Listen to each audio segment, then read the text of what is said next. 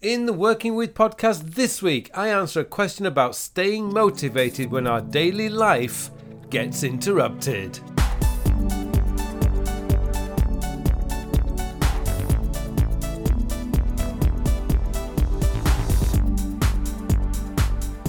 Hello and welcome to episode 127 of the Working With Podcast, a podcast to answer all your questions about productivity, time management, self-development and goal planning. My name is Carl Pullein and I am your host for this show. I hope you are all staying safe and well and haven't gone completely mad from having to stay at home and not be able to get outside much. We are living in difficult times at the moment, but as is in most things in life, it won't last, and we will soon be able to start moving again. Stay strong and stay focused on the long term. This week, it's all about maintaining motivation and routines when everything gets thrown out of sync.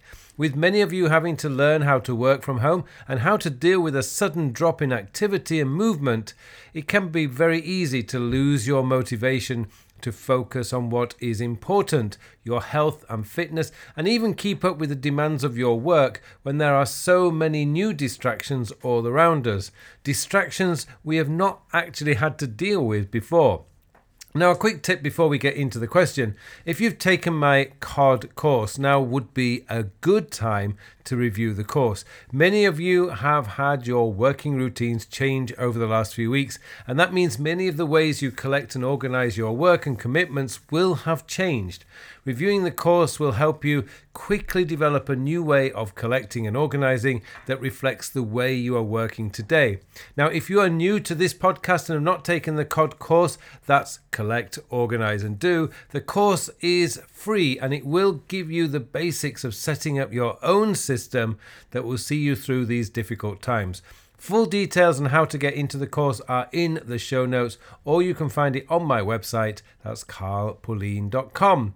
Okay, on with this week's show, and that means it's time for me now to hand you over to the mystery podcast voice for this week's question. This week's question comes from Jenna. Jenna asks, "Hi Carl, I'm really struggling to keep up with my productivity system.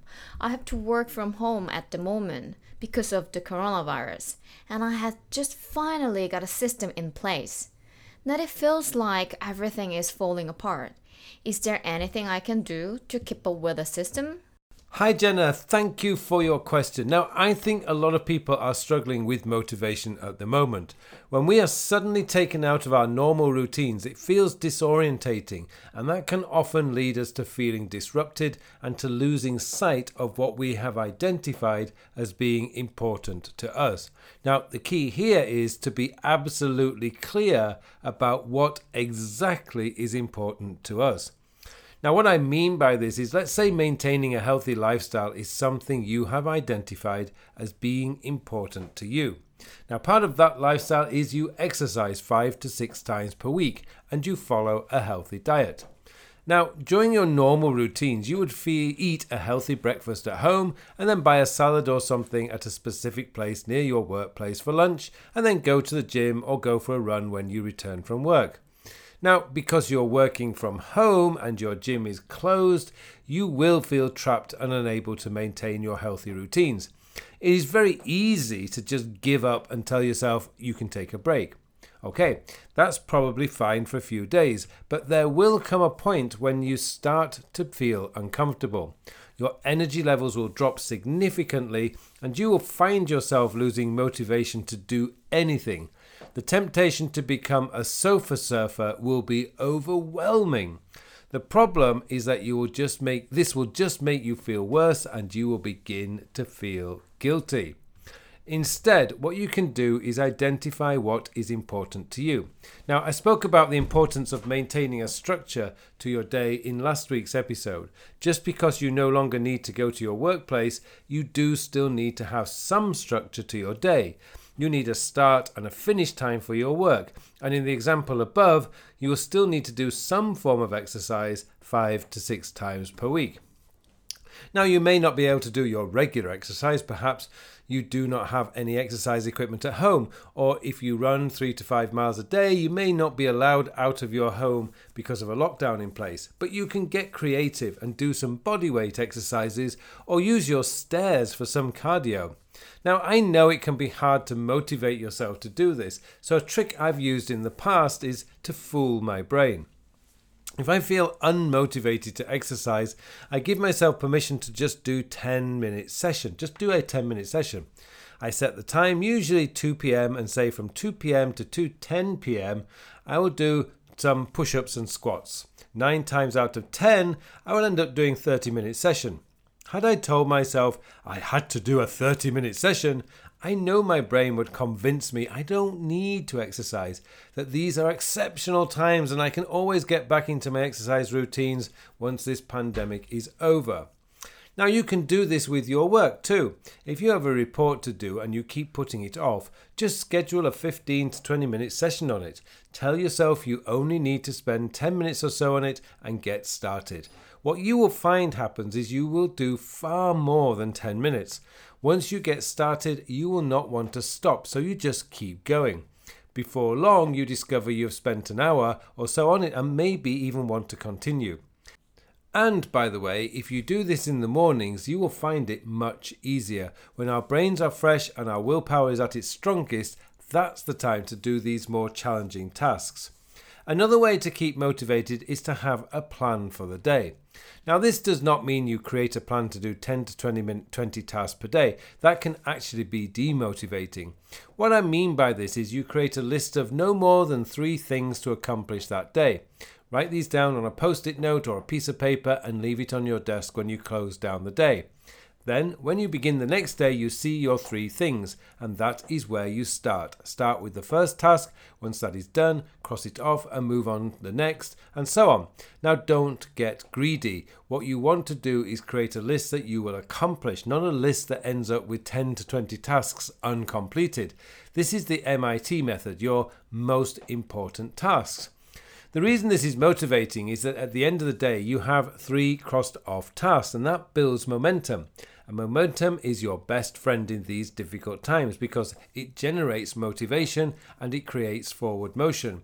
When you feel and see that forward motion is your motivation grows. Now, in your specific case, Jenna, maintaining a productivity system is a case where your method of doing work needs to become a part of who you are. Let's take the COD system, for example. How you collect your tasks, events, and notes is what you do. It is just who you are. I remember a few years ago having lunch with David Allen here in Seoul, and as we were talking, he had his note taker wallet on the table. Now, for those of you not familiar with David Allen's note taker wallet, it is a wallet with a small notepad on one side. David uses that as his ubiquitous collection tool. That's UCT. The theory goes that wherever David Allen goes, so does his wallet. This means he always has a method for collecting stuff. For me, my UCT is my phone. It's always with me, so I have to make sure that is set for quick collection. People I regularly work with know that if they ask me to do something, I will pull out my phone and add it to my to-do list. If I don't, they think there's something weird and often ask if I heard them. Likewise for the way that you organize your stuff. For me, spending 10 minutes cleaning things up and filing and organizing everything collected at the end of the day is just something I do. I don't need to think about it. I would feel I'd missed something if I didn't do it. Organizing my stuff no longer needs motivation because I just do it. It has become a part of who I am. And finally, always begin the day with a routine and a plan. Your morning routines are so important. The way you begin the day sets you up for the day. If your alarm goes off and you hit snooze 2 or 3 times, then you finally crawl out of bed and make coffee and not know how or what to start with, you are never going to feel particularly motivated. Instead, if you begin your day the same way, perhaps do some meditation or a little exercise, for example, you will find yourself much more motivated.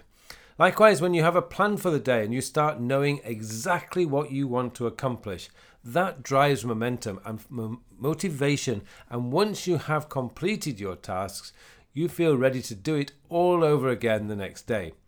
Motivation and routines go hand in hand. Making small improvements and a little progress every day creates a cycle of motivation. It's when you have no plan and no routines, that's when you cycle of demotivation. As many of us are experiencing change in our lives and we are thrown out of our usual routines, it can be very demotivating. But by making a few changes and adjustments, it can be quite easy to get back on track and stay motivated in these unprecedented times.